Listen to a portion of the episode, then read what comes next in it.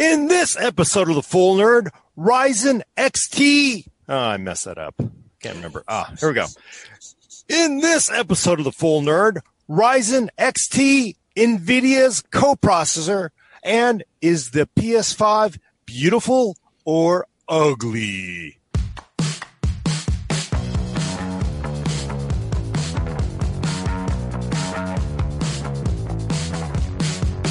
Or fugly. I can't say that. People can. Are we still trying to pursue that McDonald's sponsorship? Because otherwise, it doesn't matter. McDonald's, yeah. Well, mm. f- a Hmm. No, McDonald's- fugly isn't a bad word. Mm.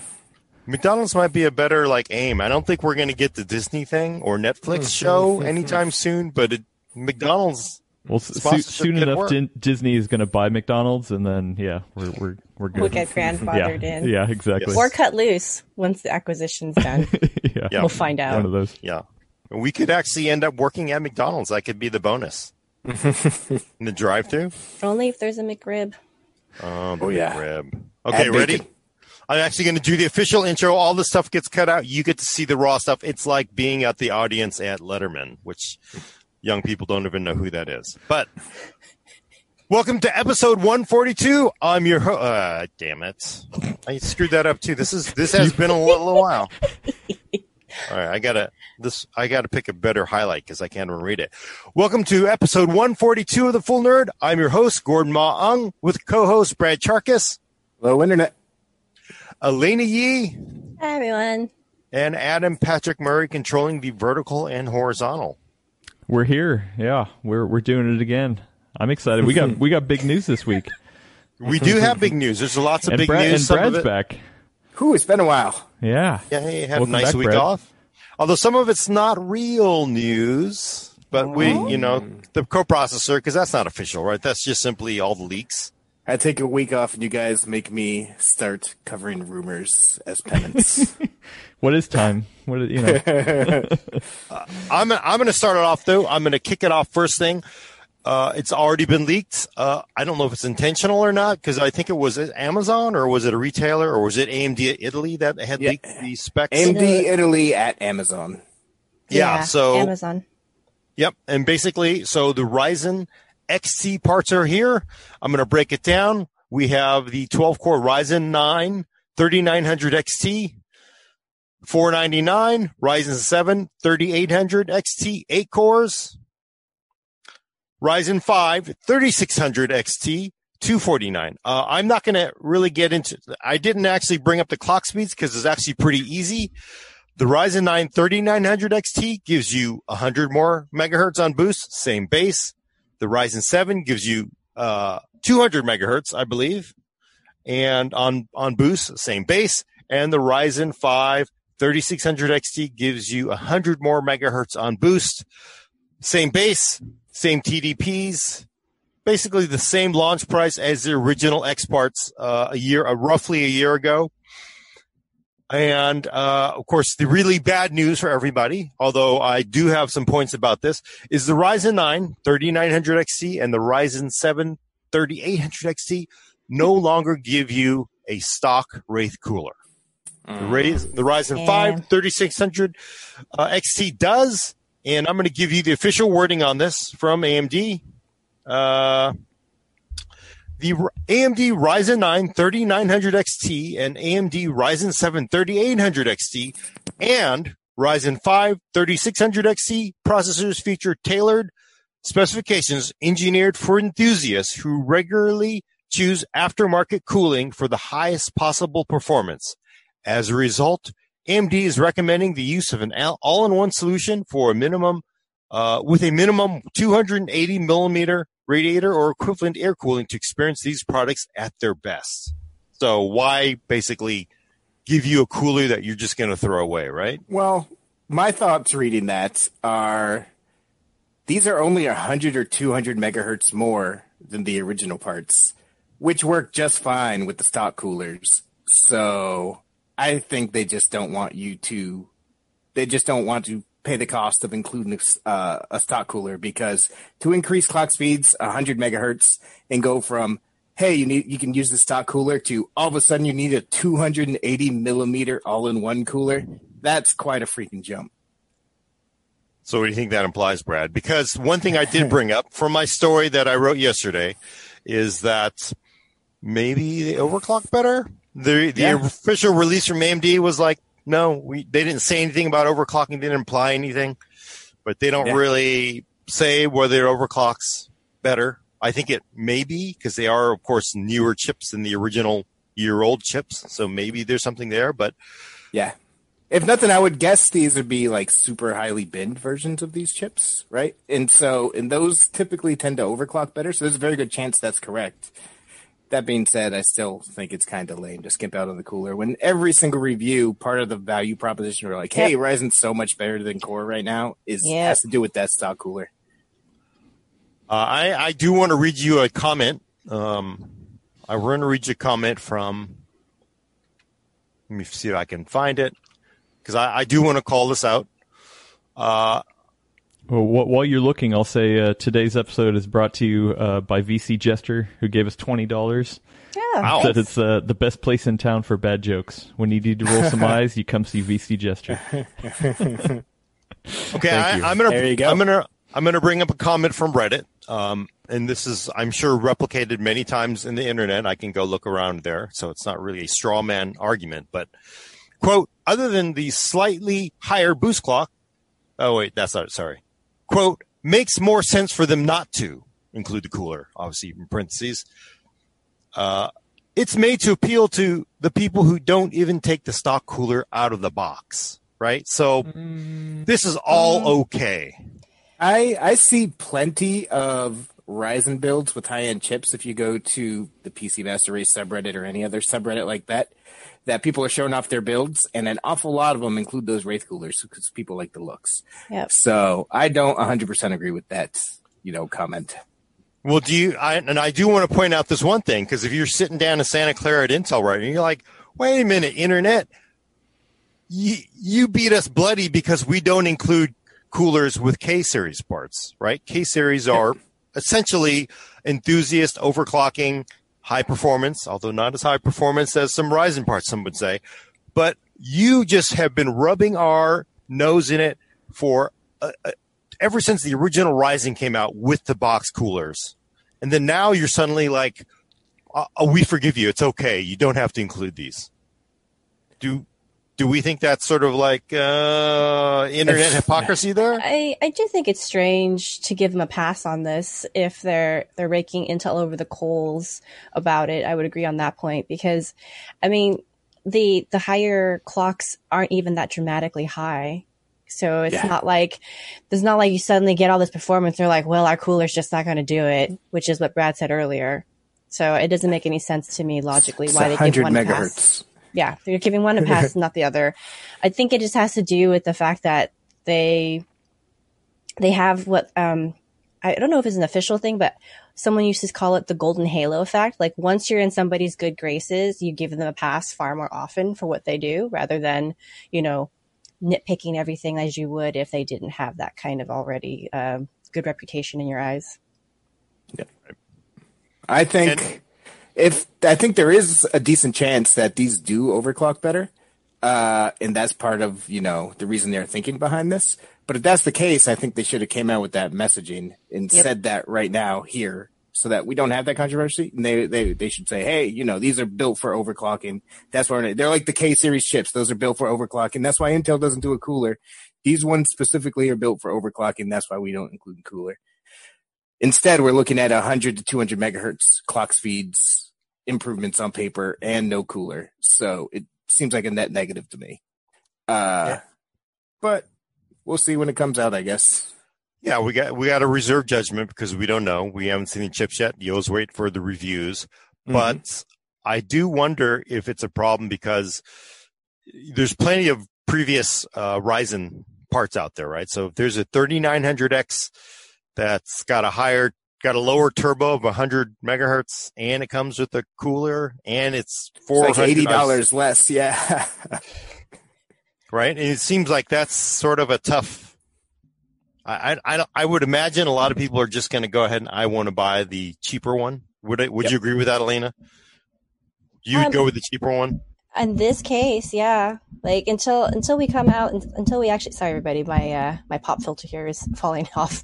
Um until we actually see performance, I just don't think it there's nothing here that I find super compelling just yet. So would you say that mostly uh, kind of disappointed, kind of like, eh? I, you know, it's interesting.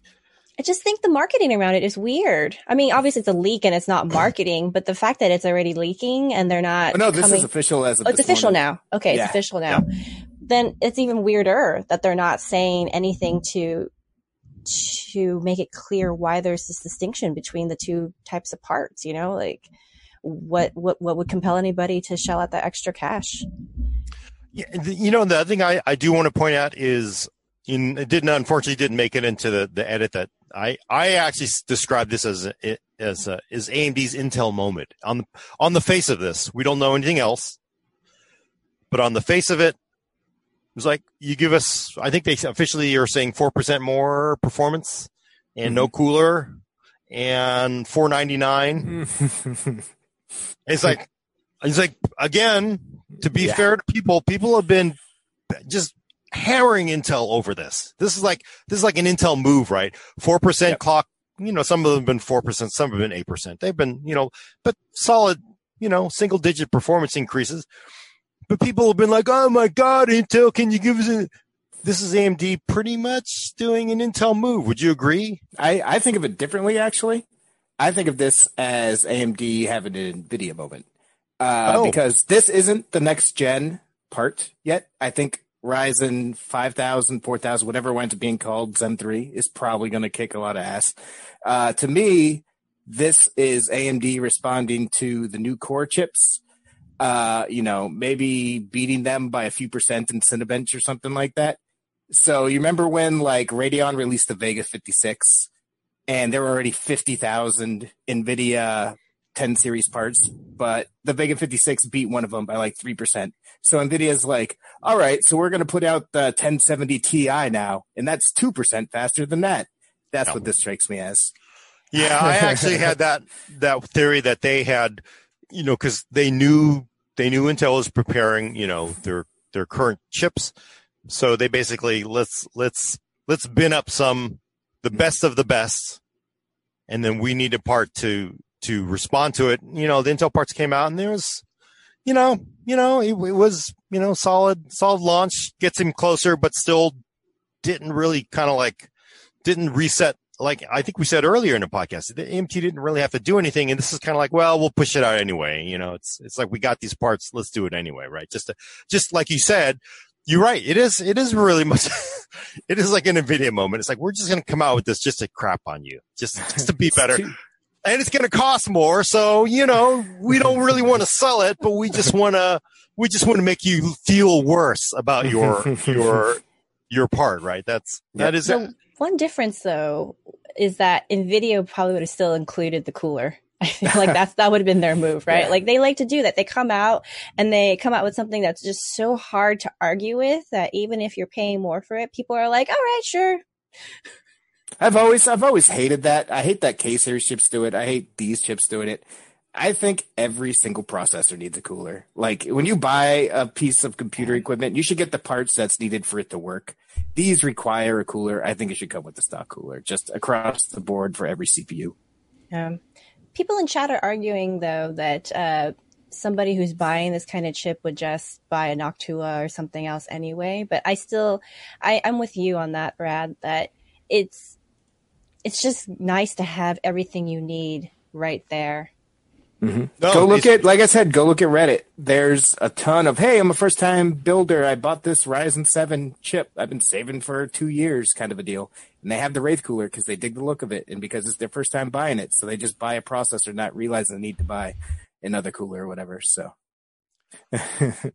Yeah, I but you know, again, I mean, I know the comments are you just go out and buy an Noctua and all in one, whatever. But it's just kind of like I, I want to point out nobody gave Intel a pass, right? This Mhm. whole time, people have been kicking Intel.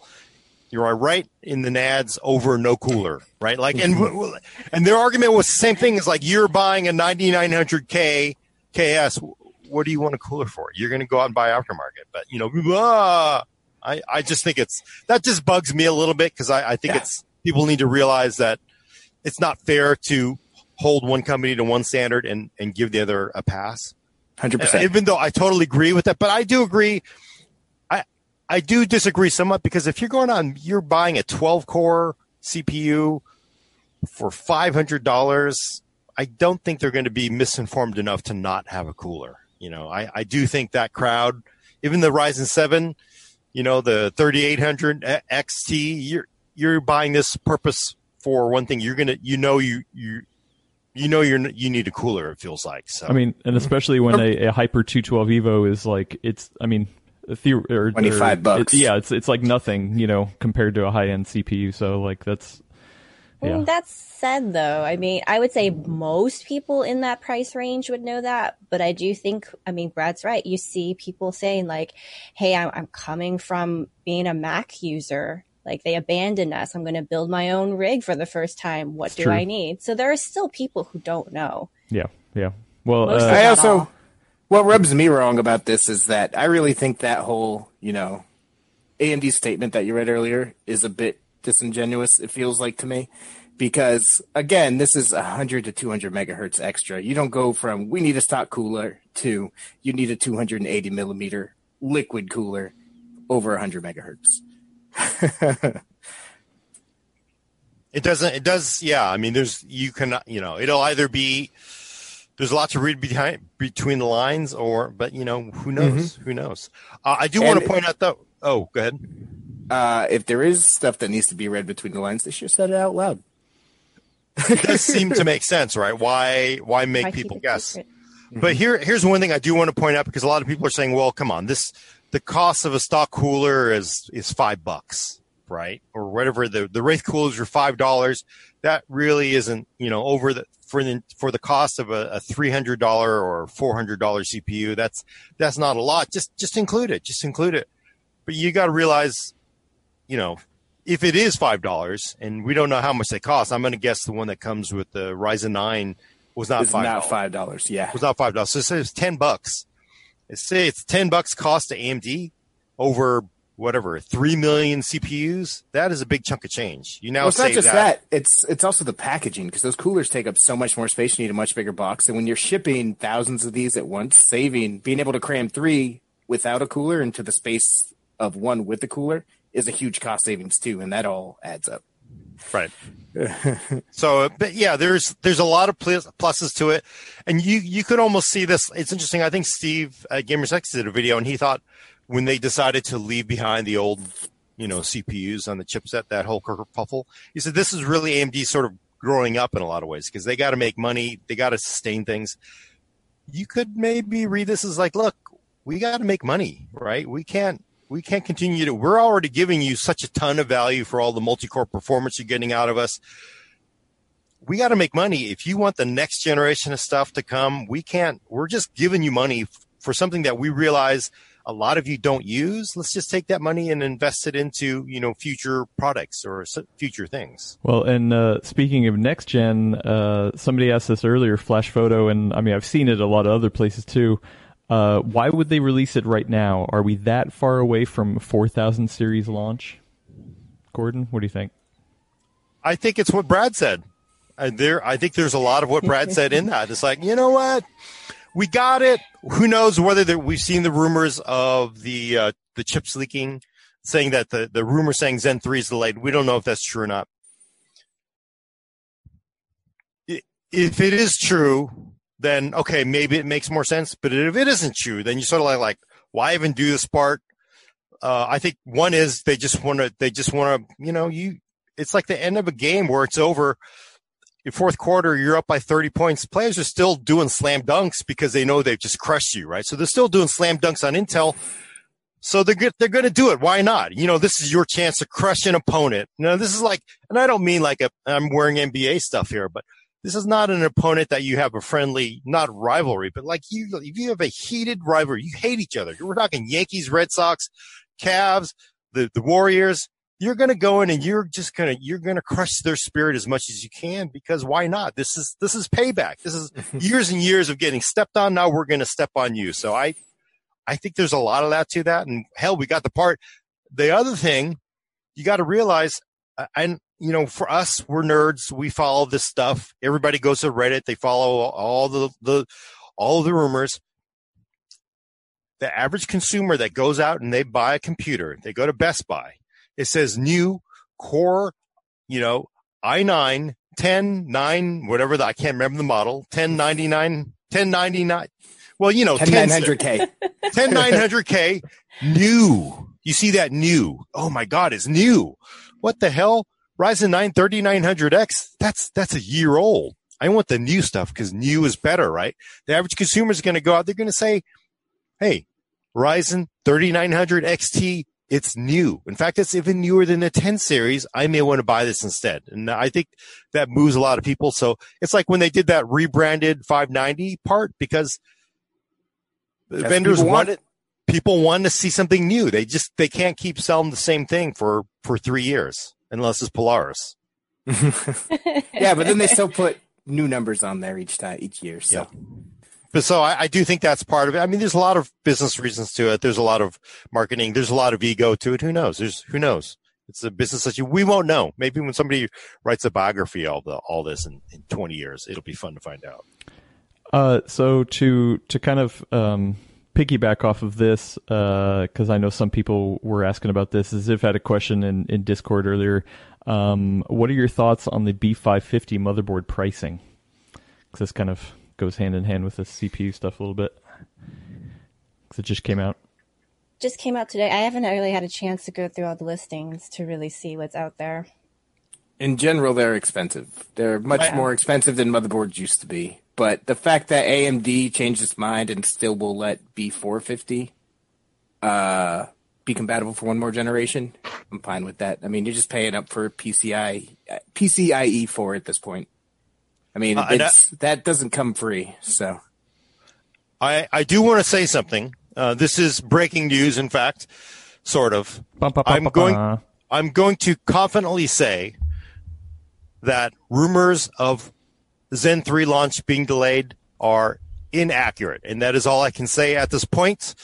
But let's say that again for people on the live stream. This is information that is only coming to you right now, live. Uh, rumors of Zen 3 launch, I can confidently say, are not true. You can read what you want into that, but that's what I can say at this point. So if that's true, that goes to this is just simply them wanting to dunk some more on, on a hated rival. So Also, could this be a, just another upgrade path for the people who are on older boards, right? Who can't get into the the newer chipset? Could that be it too? What do you mean? I mean, kind of like the 9900K versus KS, where it's like, hey, you know, the the next 10th gen, you know, you're going to need a new motherboard or whatever. Uh, could be. It's just. It is exactly like the KS, basically. It's just like, hey, it's what we had, but just a little bit faster for more money. so did that yeah. No, people aren't blown away by the okay, no. by the Hmm, by the I'm- breaking news, uh, uh, you know, I'm I'm not surprised by that breaking news. Uh, whatever your sources may be, or your internal heart, whatever's telling you this. Uh, I mean, this the the first Ryzen chips came out last August. Yeah, seven seven. Uh, so I'm not I'm not surprised to hear that Zen three would still be on track to ship later this year. I'm not surprised. I wouldn't be surprised if it's later than they originally had planned, but never announced because of just the crazy year that it's been but I would be I would have been shocked to see it pushed back to next year.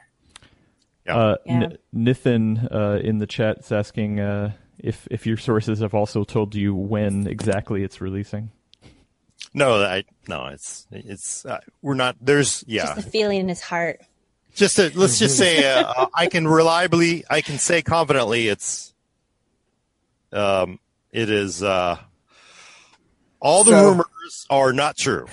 Apparently, So this is probably just you know a, an attempt at a kick in the junk of Intel. So that's pretty funny.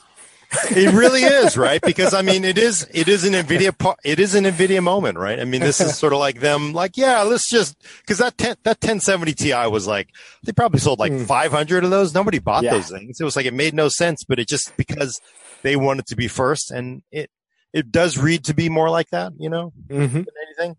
So that's, you know, I'm not surprised because I mean, you know, AMD's been hyper aggressive with, you know, wanting to, to basically, you know, stay in front and, and again, uh, if Zen 3 launches this year, probably, most likely the rumors are inaccurate as I, as I understand it.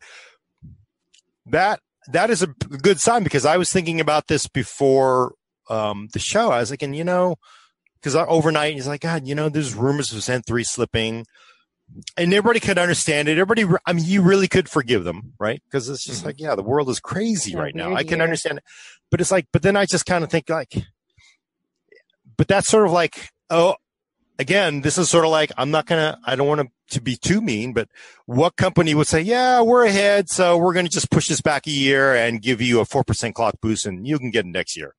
I think we've seen that before, and it's it's kind of like a, a right. We've seen that precedent before, and I think it's it's not good to get off the gas just because you're ahead a little yep. bit, right? You I think it's awesome that AMD is in this position. I can't remember the last time AMD has been in this position in CPUs or GPUs. It's been a long time. Yeah. To just be pulling an NVIDIA like move. I love it. No, and you know, I yeah, I mean, it goes back to the original K7 launch, Athlon 64, Athlons. They were all spectacular CPUs. You know, and they all were. They always caught Intel at a bad moment, and um, you know, the cycle is kind of comes back and forth. So this this really is as yeah, it really does feel like this previous moments in a, in a lot of ways. So and uh, in some ways it isn't because yeah, I mean, there Intel isn't as bad off. I feel like as they were with the Pentium 4. Pentium 4 was they were really just in a bad spot against AMD all the time, almost. So yeah. this time they sort of a little bit, although yeah, the, the 3000 sort of really put them in a bad spot. The 10600K is looking pretty good, but I just, yeah. it reminds me a lot of parallels of, uh, you remember back in the day when, uh, AMD launched that, I think it was a 9590 or something like that. The one that hit five gigahertz, but required like exotic cooling and water coolers and stuff. And now we're seeing Intel in the same position kind of with the 9900K. They're hit, trying to hit five gigahertz. You know, you need the exotic cooling and stuff like that. Just trying to keep up everywhere you can, putting the pedal to the metal. Yeah, that part was a bit of a, a failure, I would say, because it ran hot. Um, I will say when I originally did the original Ryzen review, I say, Hey, I'm going to put the original five gigahertz, uh, a Phenom. There's a Phenom part, right? Is it? I think so. The original, but that original five gigahertz part, because we had the original board, the original CPU, and the original water cooler that uh, AMD had sent out as a bundle to the media. It was in the lab. I set it all up. I said, "Oh, you know what? I'm going to update the BIOS on this thing. Update the BIOS, and you know, because you want to do all your testing with the latest BIOS. Because I've had that bite me before. It ran fine. I updated the BIOS. It would no longer work with that CPU. Oh. because ASRock, who made the board, if I'm right, the ASRock, the board is like, uh, you know what? We're not going to qual this CPU for this board because it draws too much power and it's too hot. We're not going to do it. So that was, that was definitely a, a, bad moment. So, but yeah, you're right. It's interesting, right? Because, yeah. you know, you almost think like it, Intel should like, yeah, we're going to send out a, a stock 280 watt, you know, water cooler with the, uh, the 10 series parts or something. I, but no, this but that doesn't make any sense, right? Because people they want their own RGB cooler, they want their particular cooler, so it, it doesn't make mm-hmm. sense. Mm-hmm. Time's just a circle. It's funny. That's all I'm saying. Is that Matthew McConaughey? I don't know. Uh, yeah, for me, it was uh, the Dark Tower series by Stephen Oh, King. yeah, that was. I think that's wheel. That to me, that's like uh, a True Detective, the original actually Goods uh, uh, season, the first season. Mm-hmm. I didn't see it, so you can only do it in a Matthew McConaughey voice, though. With that, Tom, Tom is a circle. You got to get that little. I can't do it all the time, but you have to really like whistle and everything. Yeah. Uh, also, Tom, it's a circle. All of your all your impressions always just somehow lead back to Bill Clinton. yeah, I know. That's why. Because I know. Unfortunately, I really I I can get up to a, a Matthew McConaughey, but it's only if you whistle on everything, kind of like. And I can't whistle; my lips are too dry right now. But well, I uh, real quick do want to thank uh, LaSalle Rhymes III gave us five dollars uh, in super chat. Thank you so much. Said welcome back, crew. Uh, and Shark with Manners, I love that name. I That's love awesome. that name. Yeah, said uh, I love watching uh, all you discussing uh, the hottest topics, and gave us uh, ten pounds or wow. nine ninety nine. pounds, I think it is. So Pound it. Yeah, awesome. Nice Thank you. uh, and anything else on the the Ryzen stuff, or should we uh, should we move forward? I there Uh, is a five twenty. Oh, right. Yeah. So you want to talk about that, or do you want me to talk about that? You should go ahead. Uh, all I really know is that A520 boards, so budget boards, are coming. Uh, they're not coming until August, I believe, right? Uh, so in a couple months, we're going to have 500 series budget boards. We'll see how budget they are. Are they going to have PCIe 4.0? I'm not That's what I'm sure. curious Yeah. about Uh, the price. I don't think they do, right? I don't think they. It'd be hard at that price range, but And you know, it, it probably doesn't make a lot of sense. no. I, I mean, it'll have it to. I mean, I almost kind of wonder if it's sort of like how 550 is because you still have it's built into the I/O die on the CPU. So the I imagine the board vendors would support it for the GPU, and then you Mhm. sort of have the leftover by four um, PCIe, so they could potentially do the SSD. In But uh, it, it would cost so much money. I would, I would Yeah, that's a very price sensitive segment. it is. Yeah. I'm I'm actually a little nervous about the fact that the B550 and the X570 boards have been so much more expensive that the A line also is going to see a jump of like anywhere from 10 to 30 dollars, which is huge in the budget range. That would be quite a bit of a jump.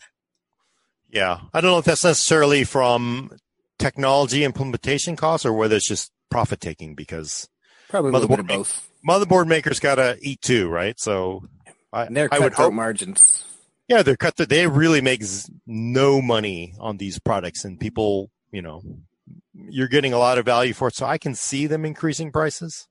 So I, I just I'm confused by AMD's motherboard strategy in general this time around, because now when about the time a year later after the Ryzen launch, uh, we're only just now today seeing B550 that also launched today, which is great. You know, I'm glad to see it finally here. It would have been better, you know, eight months ago or whatever these these things launched, uh, and they're just now announcing these budget motherboard chipsets A520, and that's still not coming for two more months.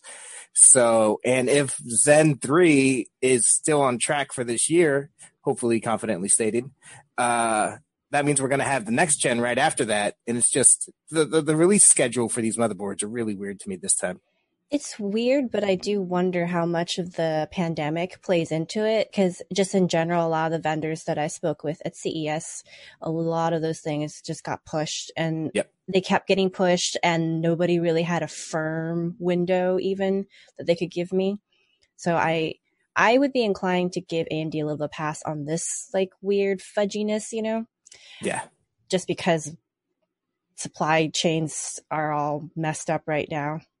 Yeah, and I do think though that five series is really aimed. I mean, it'll work with you know for you know three thousands, but it's it's definitely as uh, I'm going to guess a, a budget Next gen. conscious next gen. It's for the next gen of parts, and those won't arrive till you know later. So they're Mhm. announcing it now. So um, probably so people if they want to think ahead and they want to buy now to upgrade later. But I, I would think Yep. it's the timing isn't too horrible on that.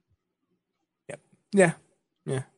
And at least it's it is a little weird though because I it will you know and again this is I understand everybody's happy they supported backwards CPUs they bent to the community but it will create some headaches for people who have you know older chipsets and it, I, it does create a mess. So mm-hmm. especially with the popularity of AMD now, I, I do think it's sometimes it is better just make a cleaner break with the chipset and CPU so there's less confusion. Yeah, but it is a compromise, like we were talking about when they, it all happened. It really is a compromise in every sense of the word that requires compromises from both ends for it to happen. So, but if you buy A520 or B550, you don't have to worry about it. Cool. Do we have any questions on this topic? Or you want to go to the next one, Adam? Although we should Uh, reiterate, or I'm going to reiterate this. This is breaking news. You're watching the stream. I want to make clear. I can confidently say Zen 3 is still on schedule, apparently. So rumors that Zen 3 is pushed into 2021 reported and then widely re-reported and talked about. You know why nerds, my hands are so chafe? Because I'm always rubbing them because I'm so worried. Apparently, no. those rumors are incorrect. right? You think about it. Like people, like you look at those videos, you see my hands. It looks like I have mechanics or farmer's hands, right? It's because I'm always like, oh my god, oh no. That just Let's push out contextualizes two all quarters. the videos we've ever done. Oh, oh gosh. no. I'm so worried now. That's me. Cause, oh, not going to happen. oh my god, that's great. And that's why we don't. Oh, what, oh, I know the ray tracing is too much. It's too much. Oh, oh. and that's why we don't report on rumors that often. But that being said, we're going to talk about a rumor for our next topic. Actually, uh, yeah. I, so I, I looked or I read uh, WCCF Tech had a, an article about this NVIDIA coprocessor. Uh, so uh, correct me if I'm wrong. It, it seems like it could be uh, on the same card, like a coprocessor on the same card f- featuring the RTX cores, but then also it could be a standalone add-on card. Uh, well, before we get into this, uh, I'm going to do my standard thing. These are very much rumors. Take them with a grain of salt. Uh, this particular rumor comes from a video by a, psych- a channel called Coreteks, which apparently has had some success in the past, but is not widely known for breaking graphics card news. So take it with a big old uh, Donnie Brasco punch of salt, more than a pinch of salt. But it does make it some sense. So we're going to talk about it because it's interesting.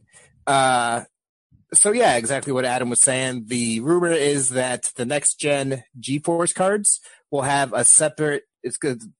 The rumor calls it a transversal processor, uh, a separate chip on the backside of the graphics card's PCB. So on the opposite side of the PCB from the uh, GPU, that handles ray tracing tasks specifically, or at least helps with some of them. The idea being taking some of that workload off of the actual GPU die and putting it on its own chip so you can dedicate more space to rendering cores and stuff like that would be my assumption. Uh, and having, you know, those complex ray tracing tasks handled by the second transversal coprocessor is what it says. And if that happens, uh, it could theoretically be used in a PhysX style card too. So like an add-in card, so you could add ray tracing capabilities to like your old 1080, possibly 1080 Ti. You know what I mean? So you'd have your 1080 Ti, slip in this transversal coprocessor, add I mean, it's still a good card. card, right? Yeah, it's a great card. Uh, so yeah, that's the rumor. Uh, it makes a little sense because Nvidia did patent something about a transversal coprocessor. That's where this uh, Coreteks got the name from in 2018. And it specifically talks about putting some of the math tasks for ray tracing off on this other processor. Uh, and it's also interesting because that big, uh, the design, the cooler, early stage cooler for the 3 3080, 3090, whatever, apparently leaked last week. Uh, apparently, it's one of many early designs being tested, from what I can tell. I was out last week, so I was rushing to catch up on this stuff. Uh, but that one had fans on both sides and a big, weird, you know, dual sided uh, heat sink He fans. thinks, yeah. Yeah. Uh, which would make a little bit of sense if you know you had chips on both sides of the PCB that needed cooling. So it's interesting rumor. Figure we'd talk about it here. Uh, there's not enough there. I wouldn't cover it on PCWorld.com, but hey, that's why we just shoot around and you know talk here. Yeah, but you know, I'm worried about this, Brad. I'm like, oh my god, am I going to be able to afford this? Uh, that's all right. You It don't pay attention to now. It rumors, internet. Yeah, uh, that's Makes Brad's hands now. are so beautiful. You know, Gordon's are just so messed up. They are I'm not. always, I'm always, uh, yeah. You, if you see any of the videos with the close up of my hands, you will understand. Do you? So is it? I'm. Is it going to be? So it'll be on the board though. But do you think it could potentially be a, a coprocessor card in a PCIe adjoining PCIe? That's what the WCCF Tech article says. Uh, speculating on that, you know, the fact that it could also be introduced in that form.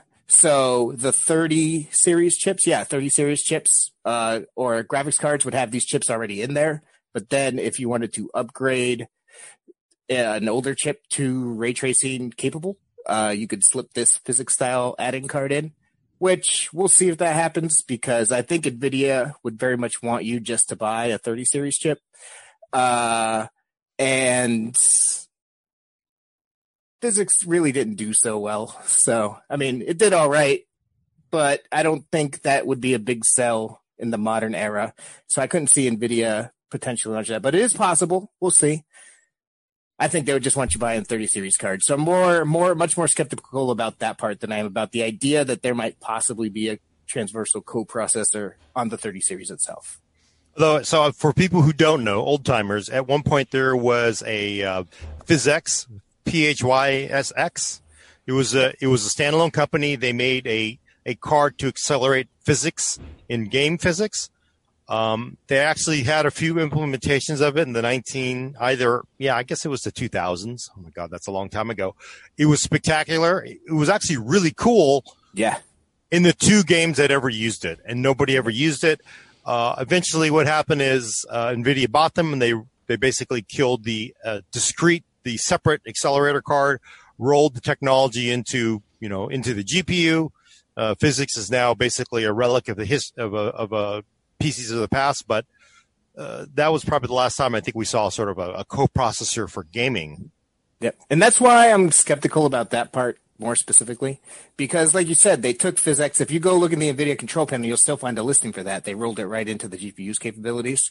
In this case, they would be splitting out ray tracing into a separate board and pulling that after it's already, you know, part of the GPU's capabilities, and that just doesn't seem right to me.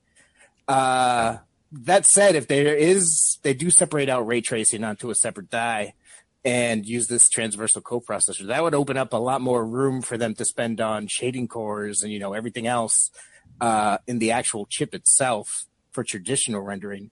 So could get real interesting if this winds up being the case. I mean, I was already optimistic about how much of a performance leap the 30 series will be. Uh, if this winds up being the technical implementation, which again, take it with a big old punch of salt, but if something like this winds up being the case, it could be even bigger than I thought it would be because they would have that much extra die space to spend on rendering and whatnot. Yeah, it does feel like this. If they actually have specific a specific ASIC just to accelerate ray tracing, they could they could really just run away with it. I mean, I don't. It feels like they would be really far ahead of people. At mm-hmm. the same time, it's just like, I mean, I made some guesses on the cost of the whenever the 30 series cards. I'm like, take whatever I said before and add 200 to, to $250 on it because that ain't going to be cheap. That's just like, Jay. Like, I was watching yeah. a video last night from Jay, JayzTwoCents, and uh, he was, you know, co- commenting on these rumors as well and the cooler designs and stuff. And he's like, if this is all true, like expect that 3090 to cost 2000, the 3080 Super to cost 1500, and the 3080 yeah, to cost a thousand. Yeah. So, I was saying like, oh my god, this is going to be it'll be it'll be so expensive that uh, like people are just. But you know, it's interesting because if you sell it, it's I sort of see like that sort of that does feed the coprocessor card idea because it's like, yeah, you know what, you're Bill Gates. Hey, give me two 3080 Ti's, no problem, right? Mm-hmm. But if you're somebody with a 2080 or you know a 2080 Ti and you want a big boost, but you don't want to you know plunk down 1500 yeah. bucks for a new gen card, we'll sell you the coprocessor for 500 dollars, right? Yeah. I mean, you're interested. Do you think it would be that low though? Because so I'm. I think been, I think it would be lower. You think so? Because I've been sitting here listening to you guys kind of go back and forth, thinking about the price the whole time, and I kind of think that Nvidia would put itself kind of box itself into a corner if it went too high in the pricing because that was the biggest complaint last generation. I mean, obviously, if they come through with an enormous leap in performance, maybe they could get away with raising the prices. But I still think they're starting to tread on ground where people are like, eh, I don't know. So they go that direction. Yeah, sure. Separate card. They could charge, as you said, $500 $600, whatever. And people will still say, okay, well, it's still cheaper than buying a new card. But if they go the more traditional route where they try to keep the prices down, then that gets really weird for a separate card because like how how are they going to price it in a way that doesn't undercut new sales, as Brad was saying, but, uh, still makes it, you know, appealing to people. Like it's, it's that weird thing where it's like, well, you want to price just high enough so people don't all flock to it but you don't want to price it so high that people are like, well, why buy it?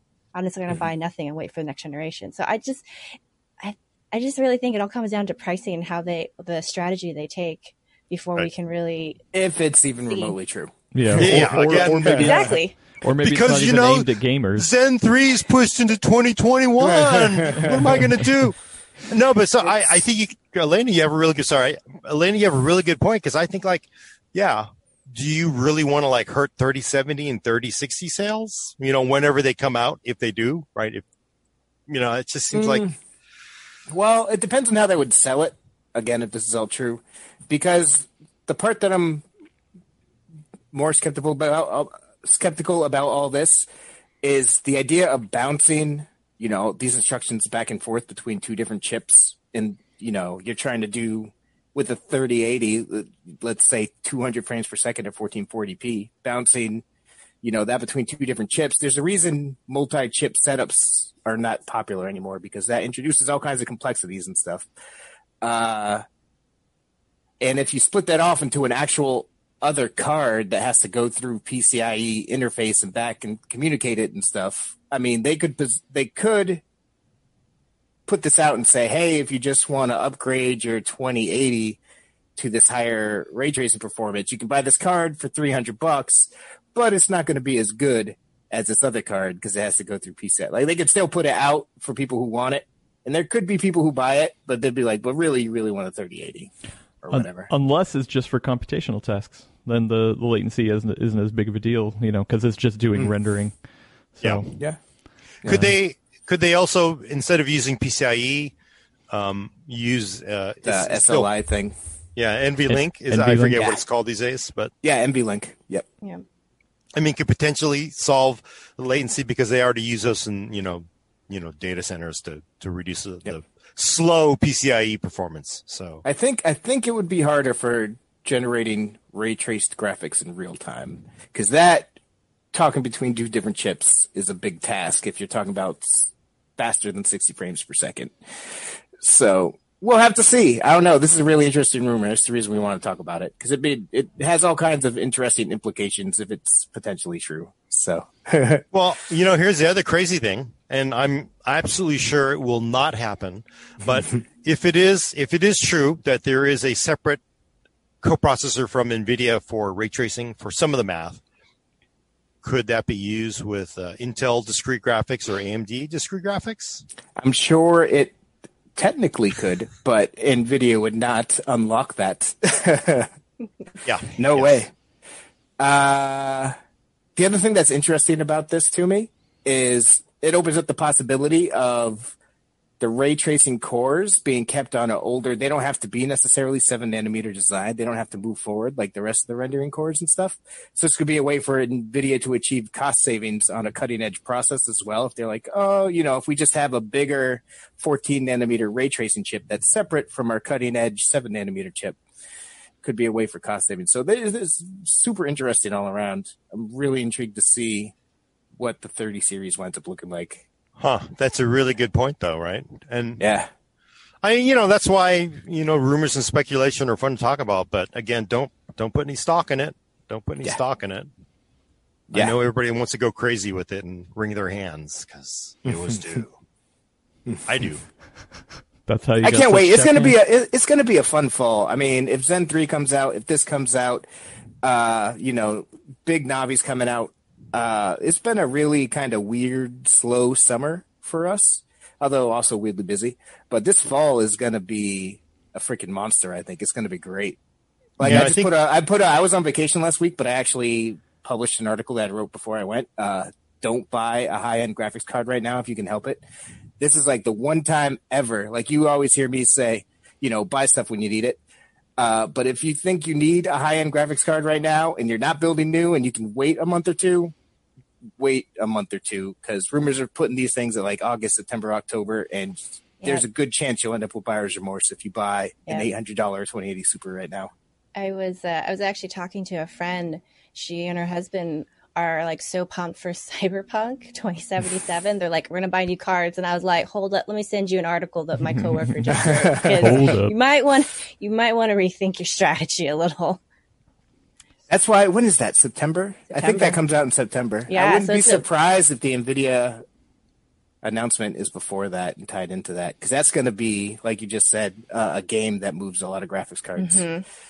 That 2080 or yeah 2080 Ti with the Cyberpunk logo on it and stuff. Oh, that it's was pretty. beautiful. Um, well, speaking of things that are coming out this fall and that are going to be an absolute monster, let's talk about the PS5 design, right? Uh, well, Alaina, hot take now. PS5, beautiful or ugly? She put in her pre-order already. no, I did not. No, she didn't. um, I I don't like it. I don't like it, and I I think it's. I think working with PCs for you know a while now is starting to show because it was really interesting listening to like former colleagues talk about how um, amazing the design looked and how like they loved that it was wild and different. And my first thought was just, how am I supposed to put that horizontal? Mm. Like how how is that going to balance properly and, and fit inside my media center? It's just so impractical. Isn't that being way too? That's yeah, that's being way too practical, though, isn't it? That's just But I mean, like, so here's the thing: like, they were calling the Series X design boring, and I actually really like that one, even though it's Yeah, pretty too. much vertical only. And we've seen a similar design, the NZXT uh, H1. You know, that kind of really small square tower uh, kind of look. It's still more practical. It doesn't. it looks good. Like I just, I, I just I don't know if we're talking about aesthetics. The thing's supposed to be based on based on like the height of the or the width of the disk uh, drive, and then like the USB ports. They did like a uh, people kind of did a composite where they they put it up against other consoles, and I think even was like a PC was in there maybe. And that thing is huge. It's supposed to like they they're estimating that it's like 15 inches or more in height. Like it's going to be tall. where's that gonna fit? Where's It's that be tall. fit? I just, whew. Well, I, you know, so it's, much bigger than my head. Yeah. I actually believe it or not, I actually like how it looks. Um, But you're not going to buy one. well, I'm not going to buy one, but honestly, when I look at the Xbox, what is it again? Series Xbox Series X. Series X. Series X, and I look at the new PS5. I mean, the PS5, it's like a Prius. Now, I know everybody looks at Prius now and you accept that it's part of, like, oh, you know, people like the way they look. When the original Prius first came out, it was like like, what the hell is this thing? It looked looks like like some kind of like electric car from a from a Woody Allen movie, right? It's just like it made no sense. It was just this thing is just plain butt ugly. Wait, wait, And wait, I- wait, wait. Wait, we're talking about the first generation of Priuses that looked more like a Toyota Echo, or are we talking about the second generation where it got weird looking? Well, they are all weird looking, if you ask me, because Yeah. the Echo is not exactly a pretty car. Especially the Prius Prime too. Yeah. You know, but but Jon Phillips, our boss, explained it to me. It's like you know they did that on purpose because it's it's you know it's a hybrid. It's the world's first hybrid. We want to be different. We want to stand out. We want to be different. So that's why they made it so you know weird and wacky looking. And now people just accept that's just sort of like all hybrids kind of look a little weird Yeah. because that's, but that's a hybrid. That's the world's first hybrid versus the world's fifth PlayStation. I mean, I love the NZXT case. It's beautiful. That thing is just, and it's awesome to build in. But it's not exactly a new shape or form factor. And, and for the Xbox Series One next to the PS5, one goes like, "Wow, this would look cool sitting outside of my entertainment center because I have a PS5." The other one looks like my air purifier sitting next to my, you know, right? I get that, and I bet they're gonna, you know, all their accessories. It looks like the PSVR already, so they're obviously leading into that. But I, I find it interesting you guys are talking about the NZXT case because when I saw the PlayStation Five, it reminded me of the old NZXT. I think it was Phantom 410 case that I had that looked like a Stormtrooper. I called it the Stormtrooper case, and I loved that as a PC case because it was by myself, you know, on my desk, under my desk, whatever. Uh, and I love the design. In a vacuum, I, it's weird, but I think I can kind of groove on the PlayStation 5 design. But it's just going to be so out of place in your standard home theater cabinet. It's just going to stick out like a sore thumb. Most people aren't going to have this on a pedestal by itself, sitting there, kind of a deal. And that's I can't get behind it. I'd much I'd much prefer the look of the Series X because it does just fit into your living room to me, your entertainment devices in your living room shouldn't be the showpiece, and I think that's what they're trying to do with this, and I don't really like it. Hmm.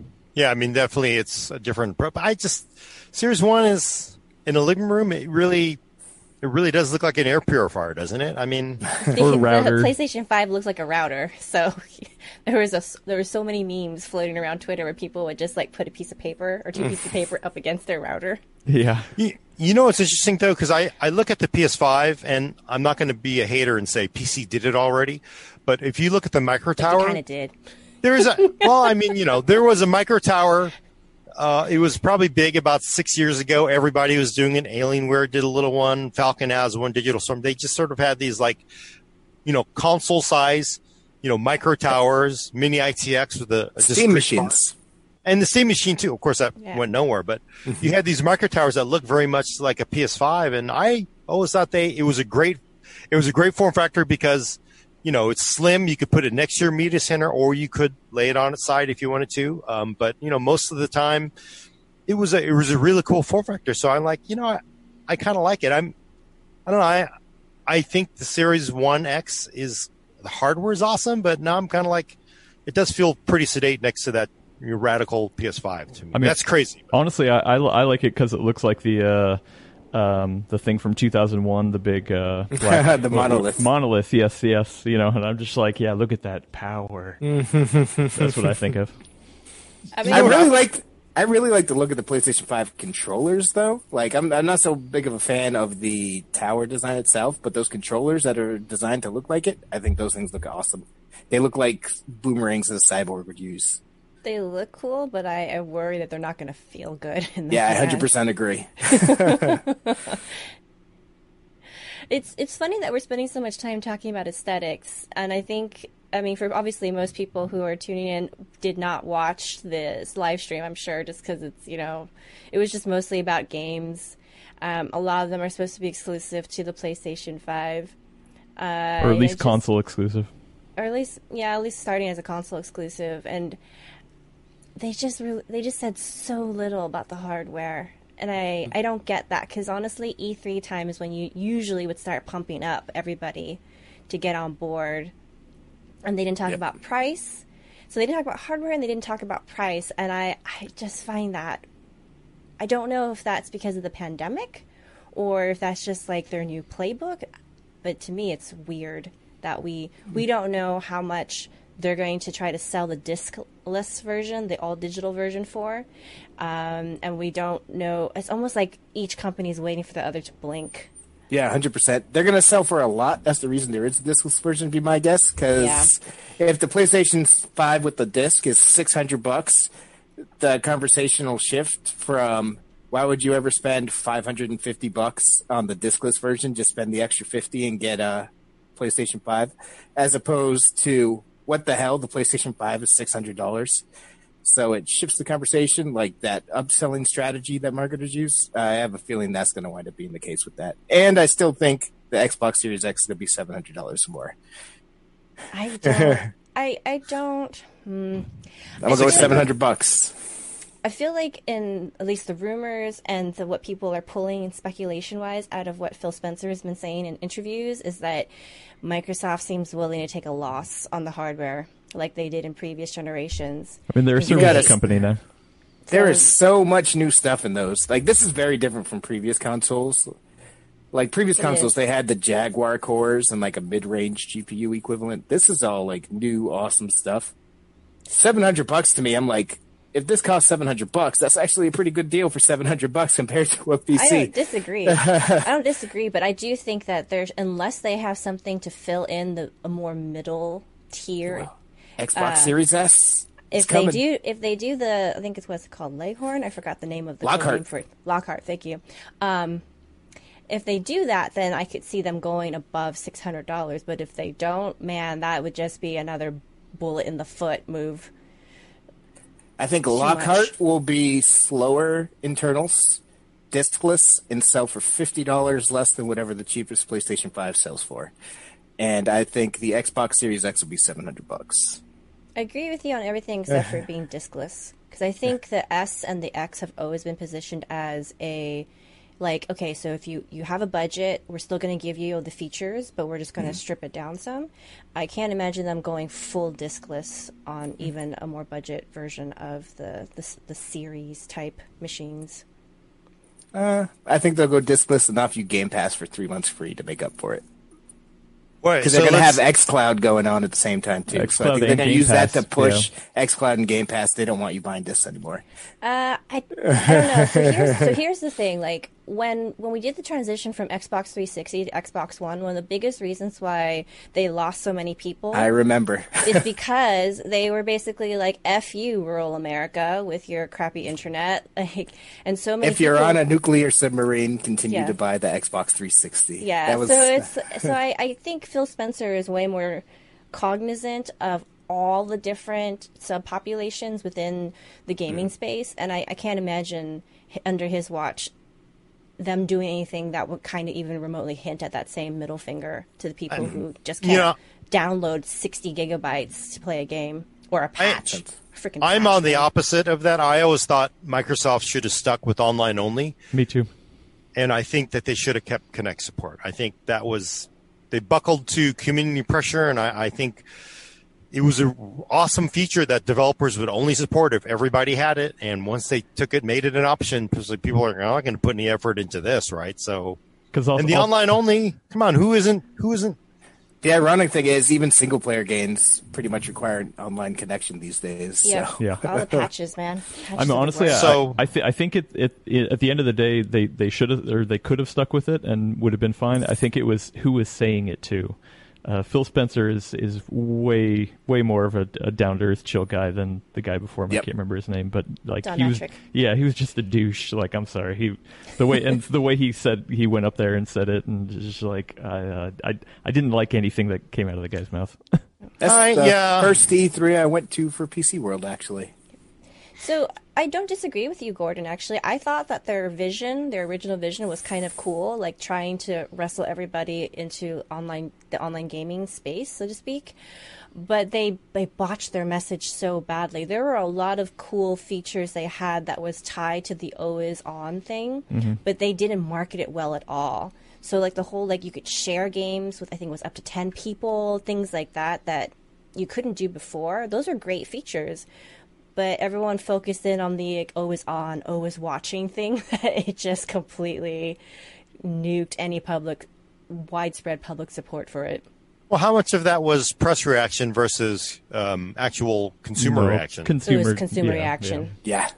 The press was actually a little bit more positive than the consumer reaction. Yeah. yeah. I did a post about back then, I think, about how they should have stuck with it.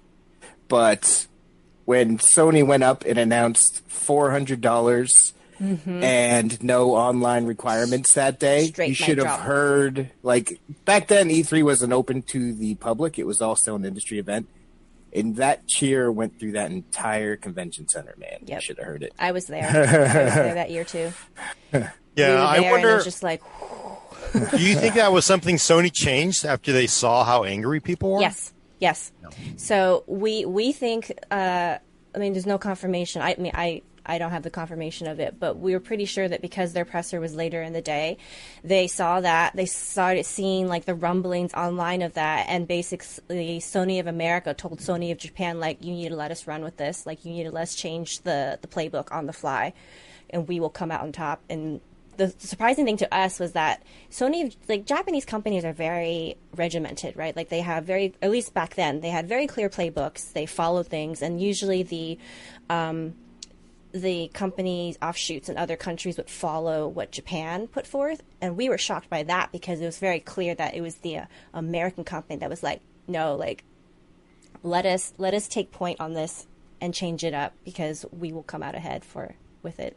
And that's why I think we haven't heard pricing from either company yet. They're 'Cause It's going to be the same blink. thing.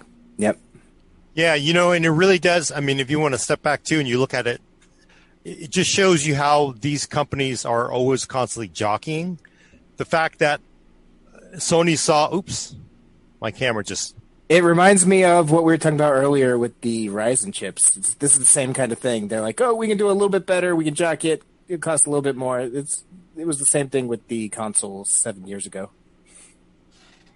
sorry, I'm trying to get my. Can you hear me? Frozen in time. He, can hear you, and we can see the side of your face. yeah. It's very close up, right? It's a good thing you aren't trying to use your Xbox on a nuclear submarine right now. Yeah. Wait, I'm going to switch to my depth camera and see if that unfreezes it. While you do that, oh, wow, uh, that's cool. oh, we're seeing Gordon's true form. like the Terminator T100 or whatever episode. it was. 1000. Yeah, There we go. Yeah. I'm back. using a, a very old camera that actually has IR an IR sensor, the, the Predator mode. But no, I, I just yeah. So like like you said, Brad, I, I think it's just. Could you imagine like Intel seeing this opening? Some of the the groans by people saying there's no cooler and saying, "Hey, we're going to have a 10900K edition with a box cooler," you know, and you know hmm. when I just like how consumers may not appreciate, but I like how the companies try to punch each other and take advantage of, of the opportunities. So Yeah, you got to appreciate. competition's good. Competition's good. It's also really different in this era where they can get immediate feedback from consumers on Reddit, on Twitter, Facebook, all of it.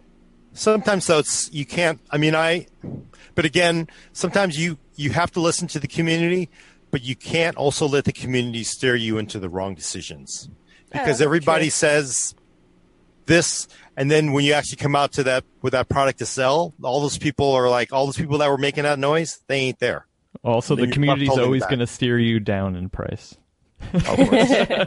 some some in the community will What, some you think- people can ap- Wait, hold on, hold on. appreciate You think some people in the community is going to ask for higher prices?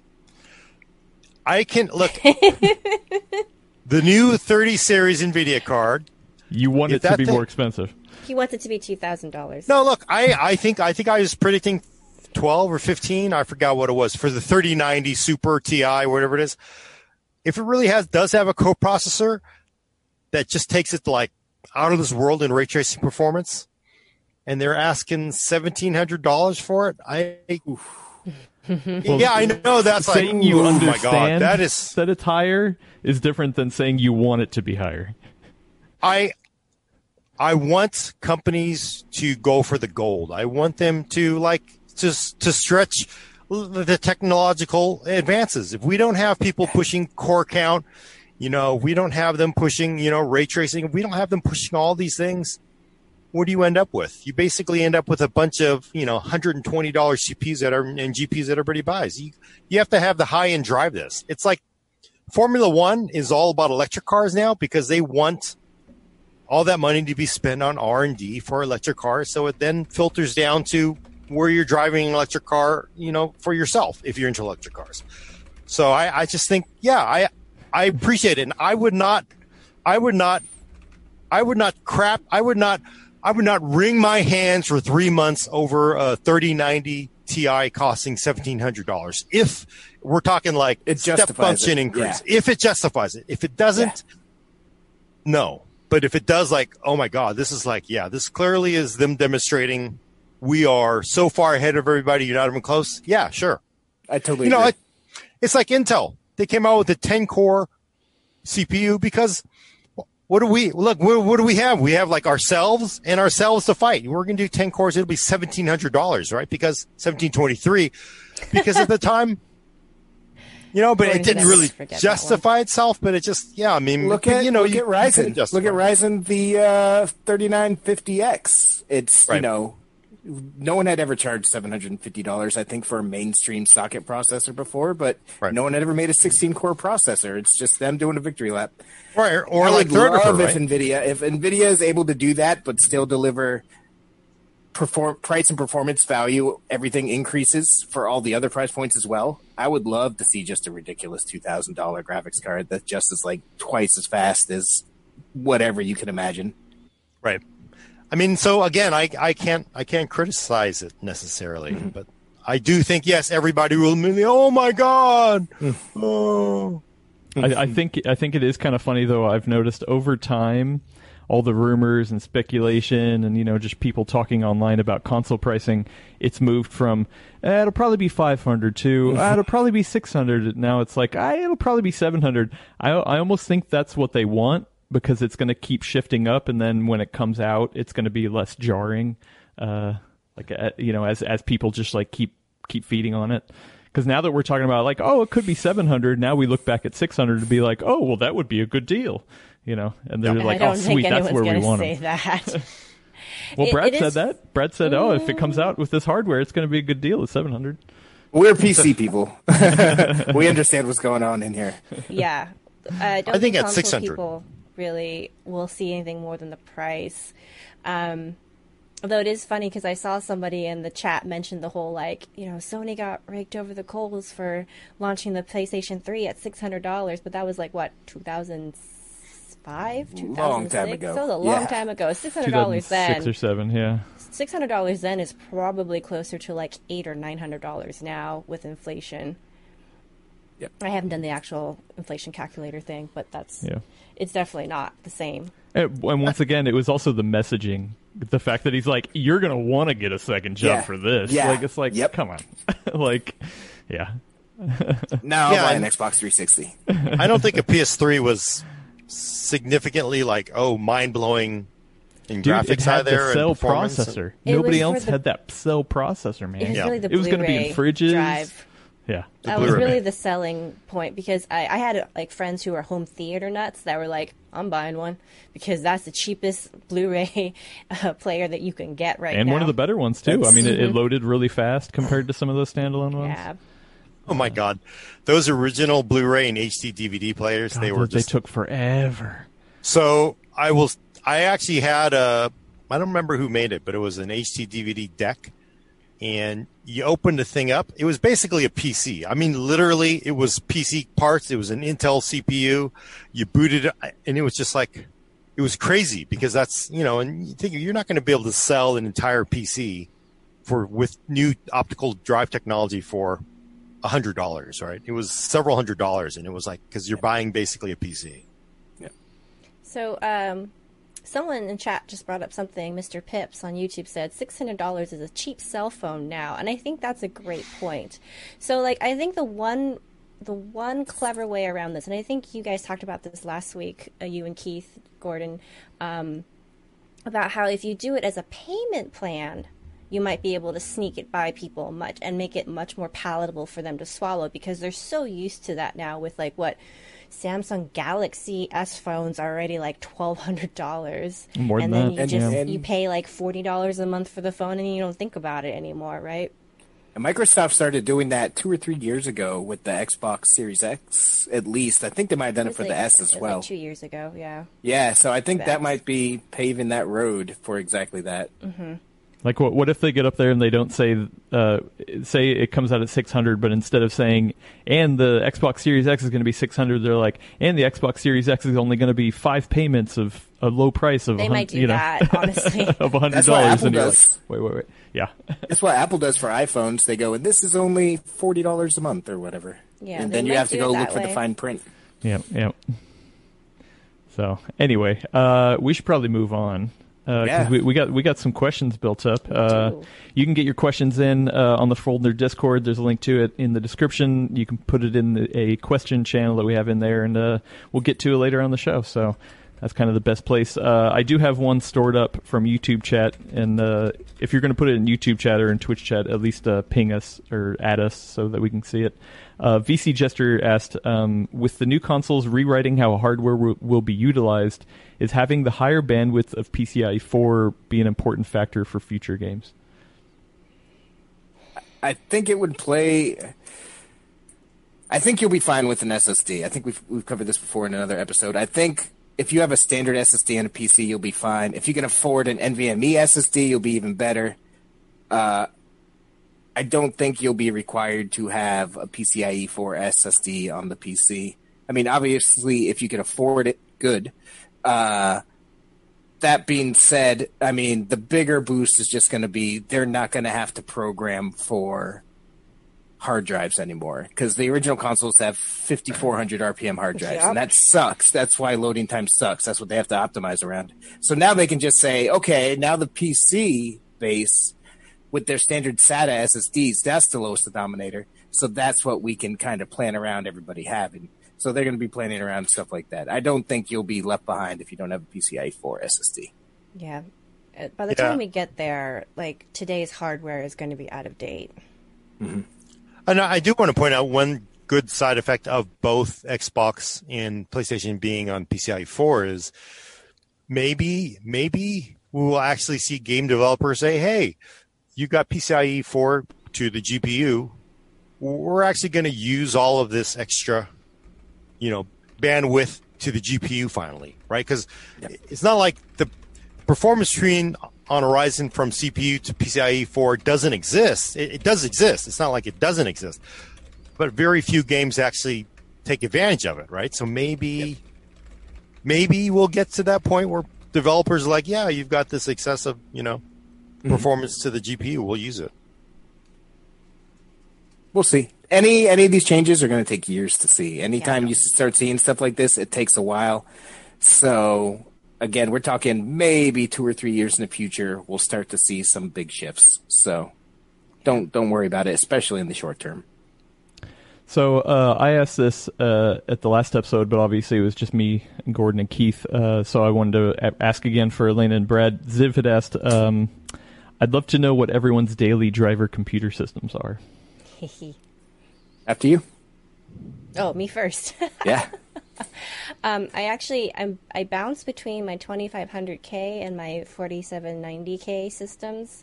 Um, I'm pro- I'm actually in the process of trying to fully migrate to my Devil's Canyon PC so I can gift the uh, 2500K to a relative. But uh, man, data transfer is the worst. It just I always drag my feet on it because it's like, oh, I'm gonna I'm probably gonna forget something.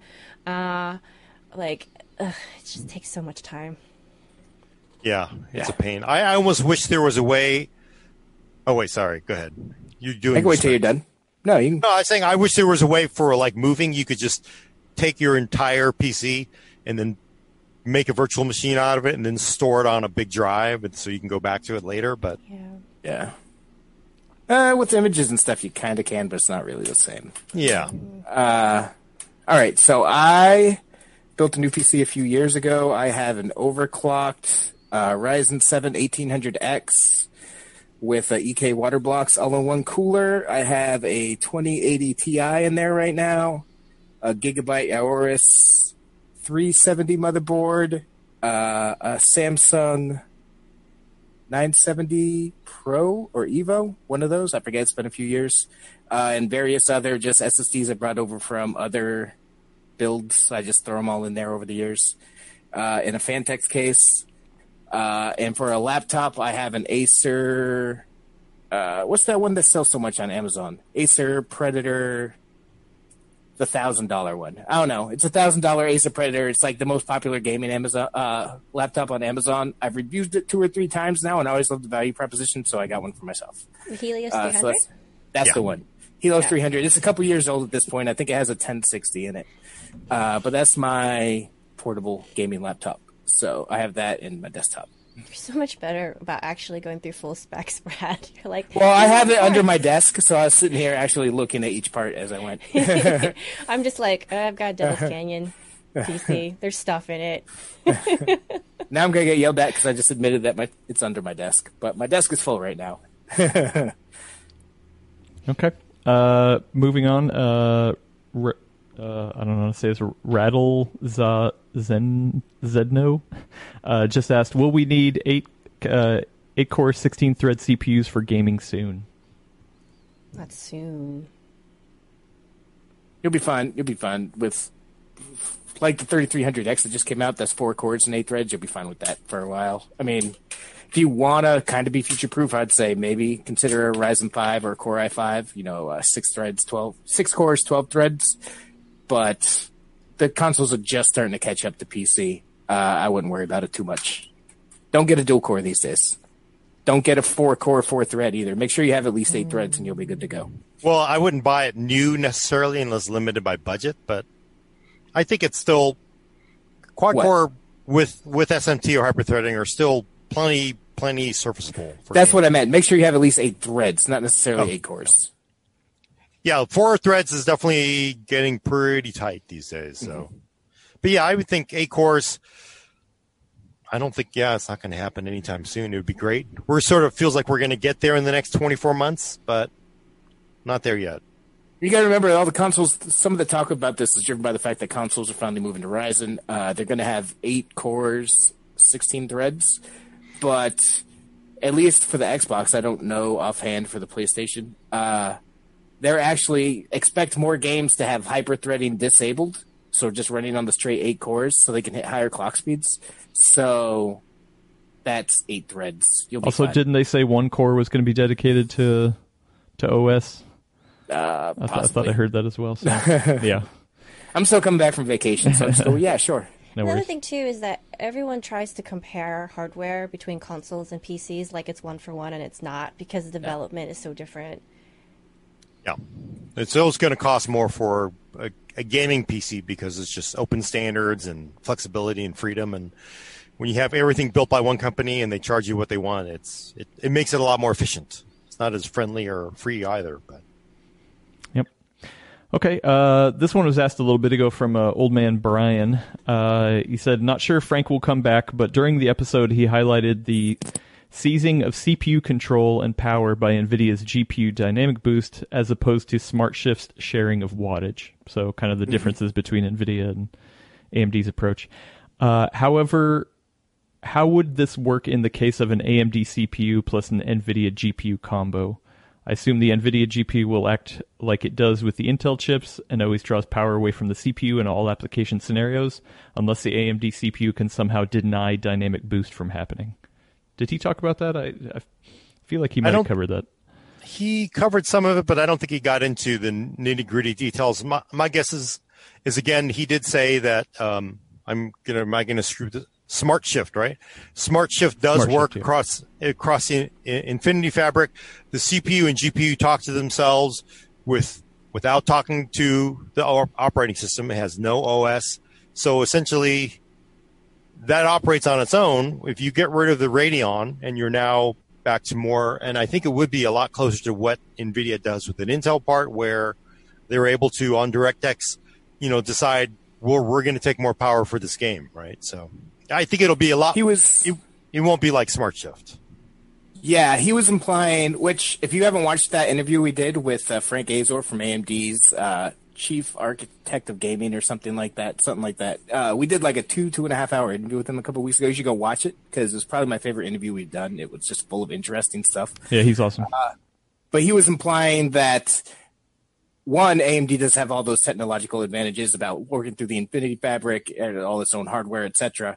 Uh, but he was also pointing out the fact that AMD is, you know, agnostic. They don't care if the CPU needs more. It's AMD. It doesn't care if the GPU needs more. It's AMD. They just want to give you more performance where it's necessary. Whereas Nvidia wants the GeForce GPU to look better, and so they lean towards pulling energy for the GPU. Is what Frank was implying. Um, and he was implying that it would work the same for both AMD and Intel systems with that, because that's just how the NVIDIA Dynamic Boost behaves. Uh, I have a 2080 Super laptop right now. I'm hoping to have time to test that a little bit. Just maybe poke around there, see what happens. But yes, from what Frank was saying, it sounded to me like that's just how it works with NVIDIA parts. But I have not independently confirmed it yet. Right. And to be fair to NVIDIA, yeah, they're always going to want more power for themselves, but Yep. When you're running a game, you generally want more graphics performance and you need more CPU performance. So that makes Yep. sense. I would imagine this is the first iteration of dynamic boost we're seeing as we move along. They're going to get more intelligent about because they understand they don't want to make your CPU look terrible all the time. So they're going to go. If you're running a CPU task, it'll probably push more power that way. But it's not. And- it's all very early.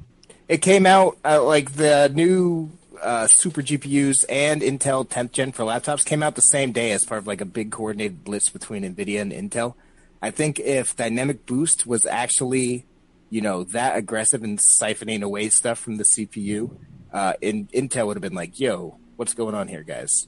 So it might not be as aggressive as Frank was making it sound like. It might be. It needs more testing to find out. It's hard because there are so few Smart Shift laptops, just the one. Yeah, we're expecting to get one to look at soon. So Oh, sweet. Uh, okay, here's one uh, from Duke Nukem. Duke Nukem. Yeah, baby. Hail to the king. Uh, but I- Out of bubblegum. yeah. He said, uh, I'm listening to the 2019 predictions and paper eating episode while I bake in the Arizona sun. I'm sorry. I don't miss those Arizona summers.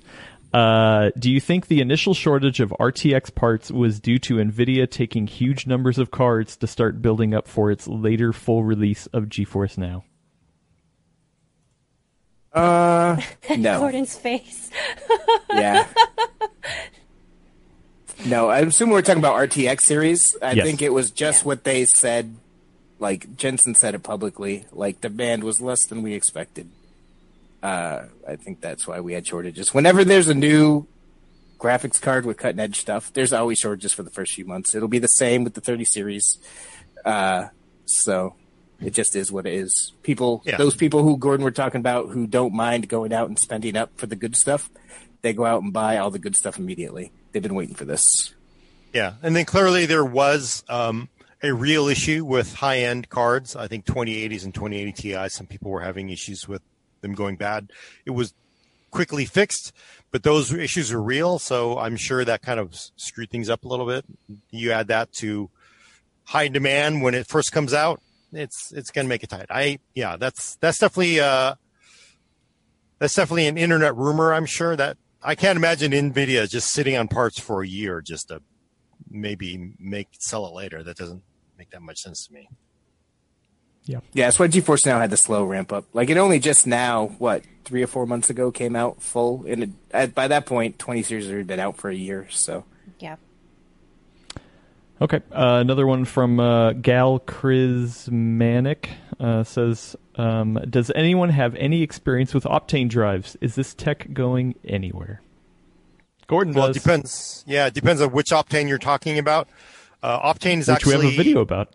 We have a video about. it. It's really cool. If you go look for PC World YouTube, you can see Optane. We take two exact lo- exactly the same laptops, identical hardware, identical OS, identical applications, and we control them at the same time using a mouse and keyboard, both at the same time. The Optane laptop, for the most part, kicked the crap out of pause, pause. TLC. Oh, pause. Are we talking about Optane memory now, or are we talking about Optane SSD before we get into this? Yeah, so That's that's what what I, I was going to bring up. So there have been many flavors of Optane. The Optane that you're most likely going to run into on a consumer laptop is uh, Optane Memory H10 or Optane H10. They're basically a little bit of Optane memory, which is awesome stuff, and then a lot more affordable NAND. So basically, that Optane acts as a tiering. It, it basically puts the really stuff you need really fast off of it, and the slower stuff goes on the SSD. It's actually amazing stuff for what you really do. Opening applications, opening multiple applications. It just really, it's dramatically, it dramatically is, it's, go watch that video and you'll be like, oh, damn, this is pretty good. It's amazing stuff, but there's some things where it can be slower than an SSD. Now, the other thing you're talking about is an op- Optane drive. SSD, uh, one terabyte is probably like, I don't know, $1,300 versus, I don't know, $200 of a standard NAND SSD. That stuff is awesome too, but it's probably 1200 bucks. I don't know what the pricing of it is. It's just been very expensive. So Crazy expensive. yeah, it's awesome. I mean, hell, if I had a system, I'd love, and I were, you know, Bill Gates, I, I would want an Optane drive in there as my primary boot. I'd want a one terabyte and run everything from there, but that's not for most people because standard SSDs are Excuse me. much cheaper and actually plenty fast. So Yeah, The- Yeah, we just- actually. Oh, oh, sorry. Go ahead. Uh, just for pricing, real quick. So you know the uh, Ghost Canyon NUC that I uh, reviewed. It has an Optane, I think 900p in there. Only like 300, some weird amounts, like 320 gigs of storage. That thing's five hundred dollars. yeah. So, Super expensive. and what is a, I mean, a, a 500 gig SSD is what? $70, 60 bucks now? So Less than seven. Yeah, you can get it for uh, ten cents a gig if you look Yeah. around. but that 900p will just it'll just i mean sometimes it's almost like a hard drive you could i mean like the scale is like if you open it up on an optane memory drive the h10 drive it'll launch word in like a second half a second if you're doing other stuff in the background you open that up in the ssd it might be like eight seconds more that's almost like a hard drive in some ways but also I will tell you, we forget hard drives are more like 80 seconds. So it's not the SSD. It's that's the problem with Optane is it's, it's hard to justify. The actual the 900p or whatever the uh, the Optane SSD is actually in our best SSD roundup is the fastest one you can buy, but it costs ludicrous amounts. And I wish we would see more of the Optane memory, and I wish they had given it a different name so we didn't have to have this conversation. Because Optane memory is super awesome and transformative, I think, and it addresses an issue that a lot of people have with standard hard drives and stuff. But like Intel's marketing around it is as bad as Microsoft's marketing around everything. Like it's just real hard to keep track of, and that makes it real hard to sell to people. Yeah, you do wonder because I mean, this the discrete pure SSD drives are pretty awesome. The memory stuff, hybrid stuff is pretty good. Mm-hmm. Combined with a hard drive, I'm gonna tell you, it ain't worth it. maker. No. Well, unlike no, because I, I actually, I when I got my new desktop at work, I said, you know what, give me one with an Optane drive. I think it had a 16, 16 gig Optane drive and some, you know, one terabyte hard drive because they didn't want to pay for a one terabyte hard drive for my work machine. I really thought it would be better. Yeah, certainly better than a hard drive. Sometimes it's pretty decent, but there's times where you're just like, oh my god, you know, you're on the hard drive and you just want to like you just should have gone with an uh, even a. I would take a, a one terabyte QLC drive still over mm-hmm. a NAND drive SSD over a hard drive with with Optane. It just yeah. doesn't. It just yeah. doesn't fly. I know that's what they're trying to to do, but it just it really is not as fun as you would hope it would be. Uh, speaking of names, uh, what was it? Uh, Thrashy said unoptanium. That's a, that's a good one. Yeah. Yeah, that's a good one. Yeah. I love uh, All right, a couple more and then we'll get out of here. Uh, Dark Helmet has an easy one for us. I haven't seen any official review of it on your site. Do you have any early read on the battery life for the 13 inch HP Envy X360 with the Ryzen 5400, uh, I'm sorry, 4500U or 4700U? Do you know anything about that? You know, I don't know. I haven't seen any battery life out of that. I'm I'm hopeful it's actually pretty good because we saw with the uh, Asus uh, ROG G14 Zephyrus. I think I got that right. Pretty spectacular battery life for a gaming laptop, for an eight core gaming laptop. It was impressive battery life. Then I saw the Acer, you know, budget uh, Swift 3.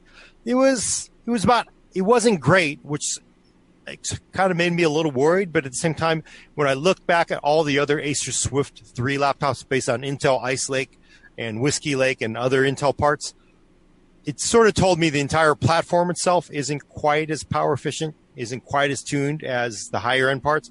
So I'm I'm thinking, you know, HP Envy is going to be higher end, so I think the battery life might be pretty decent.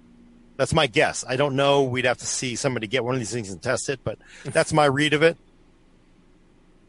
Okay, sweet. Uh, two more. Uh, DJ Brug says, uh, "Is it worth it to upgrade from a 2700X to a 3700X, or should they wait for Gen 4 uh, prices to drive uh, the 3800X down? Uh, mostly going to be using it for Premiere and After Effects." Hmm. I would say no. My my. I mean, there's a decent uptick in performance going to 2700X, but you know we're we're not really there that. But again Breaking news, Internet. Zen 3 launch not pushed back to 2021. As I understand it, it will launch. It is on schedule, apparently. It will launch, as they said earlier this year, on time. So, do you really want to buy a 3700X right now? I might wait a little bit. I'm, you know, because 2700X is still an awesome part. You're still getting eight cores. Let it ride for another three months, right? That's not going to kill you, right? If it's yeah. killing you, then you're doing Premiere and After Effects, you might want to think about a, you know, 3900X. Go for a few more cores. Yeah, it says Even, he doesn't have the the uh, he, he, can't quite afford moving up to the Ryzen nine.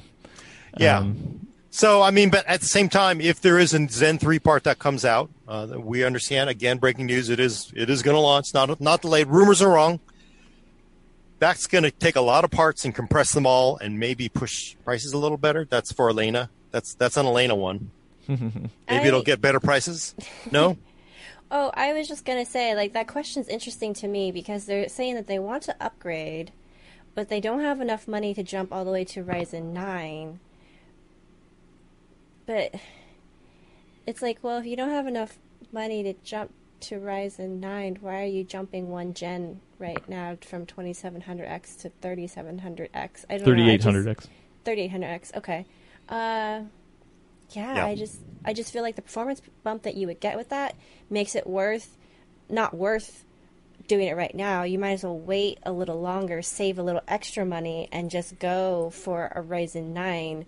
Um, even if it is only to a 3900X, but you can wait until Thanksgiving period and see if they go on sale because you know Zen 3 finally dropped or whatever.